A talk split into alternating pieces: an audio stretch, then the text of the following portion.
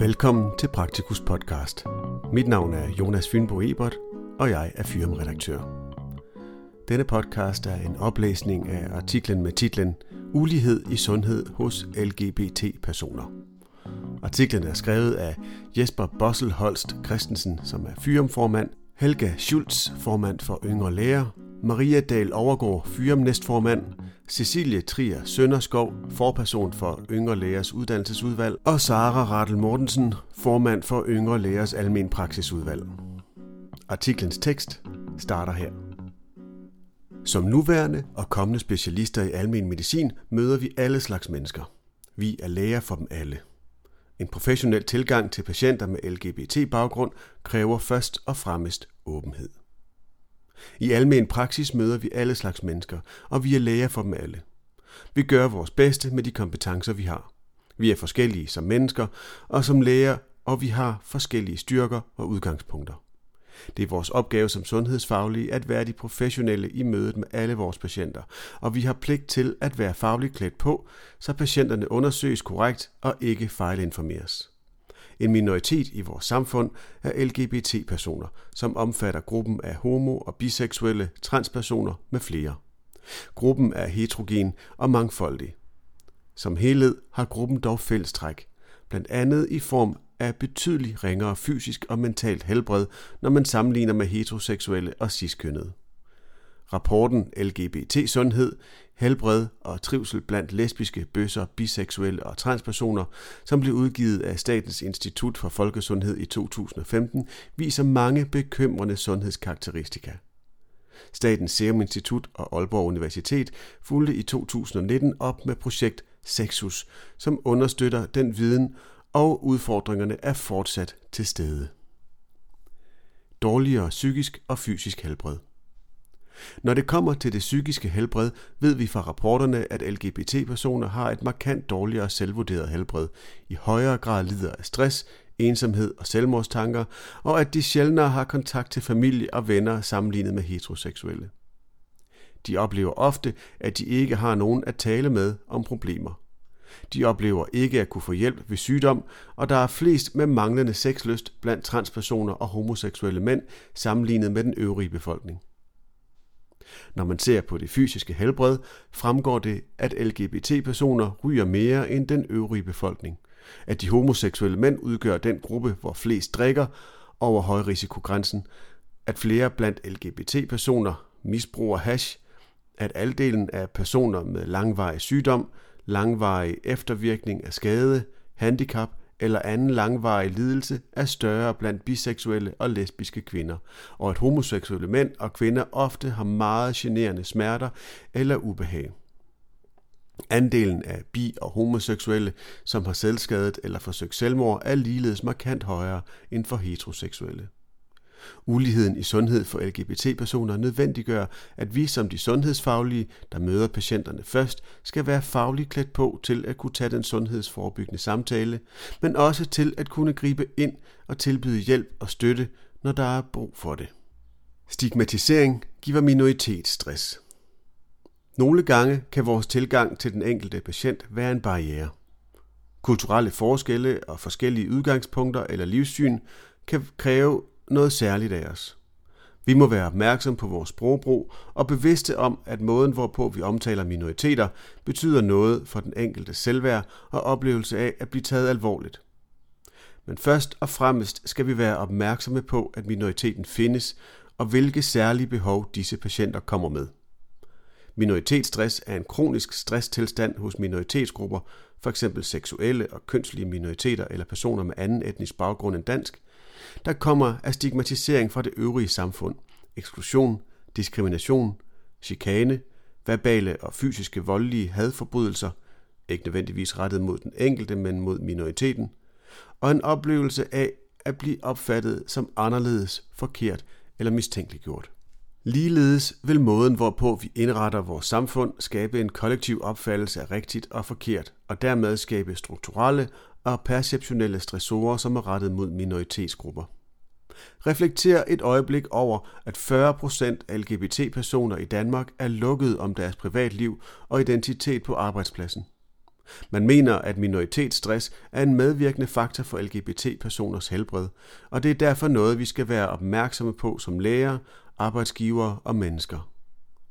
Minoritetsstress kan danne baggrund for, at vi omvendt mødes af en patient med paraderne oppe, når samtalen i konsultationen er begyndt, selvom vi selv har mødt patienten åbent og fordomsfrit. Usikkerhed hos praktiserende læger. I rapporten Danske LGBT-personers møde med almen praksis, udfordringer og muligheder, som blev udgivet af Seksologisk Forskningscenter på Aalborg Universitet for Sundhedsstyrelsen i oktober 2019, viser en kvalitativ interviewundersøgelse, at de fleste interviewede LGBT-personer ønskede, at egen læge kendte til deres kønsidentitet eller seksuelle orientering – fordi de gerne ville føle sig anerkendt og trygge i mødet med lægen og have mulighed for at drøfte alle typer af problemstillinger. Både blandt de interviewede praktiserende læger og LGBT-personer var emnet seksuel orientering, skråstreg kønsidentitet, tabubelagt.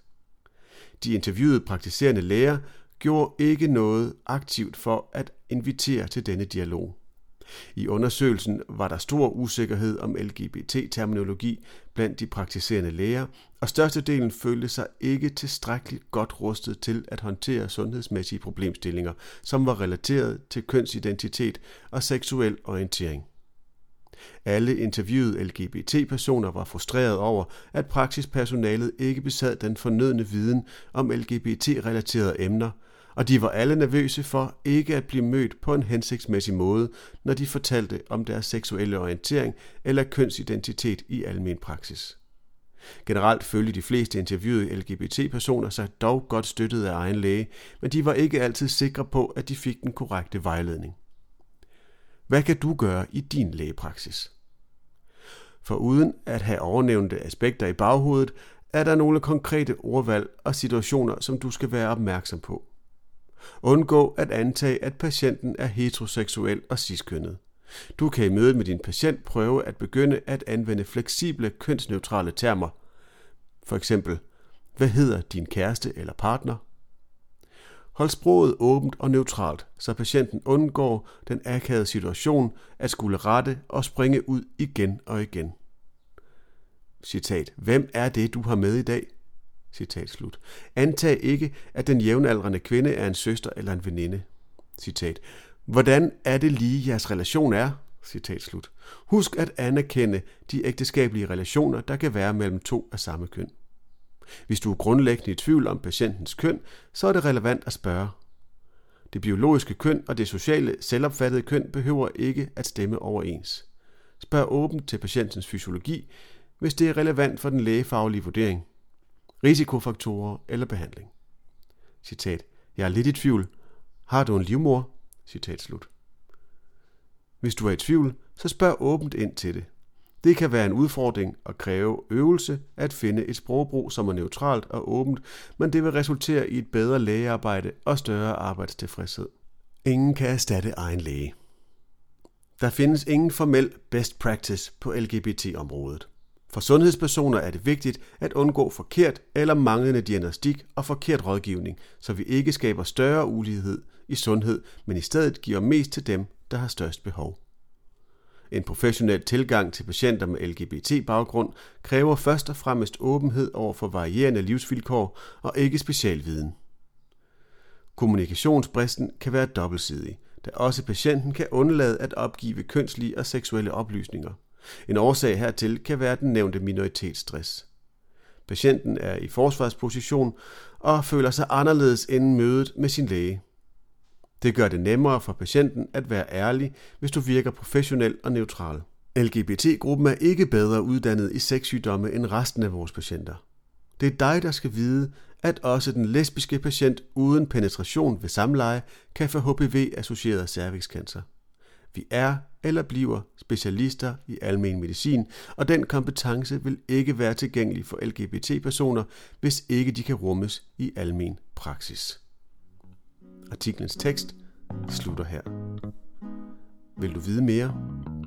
Lægehåndbogen har en oversigtsartikel over særlige sundhedsforhold hos danske LGBT-personer lgbtsundhed.dk er sundhedsfagligt opslagssite, som er udarbejdet af LGBT plus Danmark i samarbejde med Yngre Læger og Sundhedsstyrelsen. Her kan du finde information om alle relevante sundhedsproblematikker, som er særligt relateret til LGBT-personer, fra mental sundhed over fertilitet til kraftrisici, og vejledninger i, hvordan du bedst taler om eksempelvis køn og seksualitet med din patient. I artiklen i bladet er desuden en længere liste med ordforklaringer. Denne læses ikke op i artiklen. Artiklen kan læses i Praktikus nummer 256, der udkommer i juli 2021.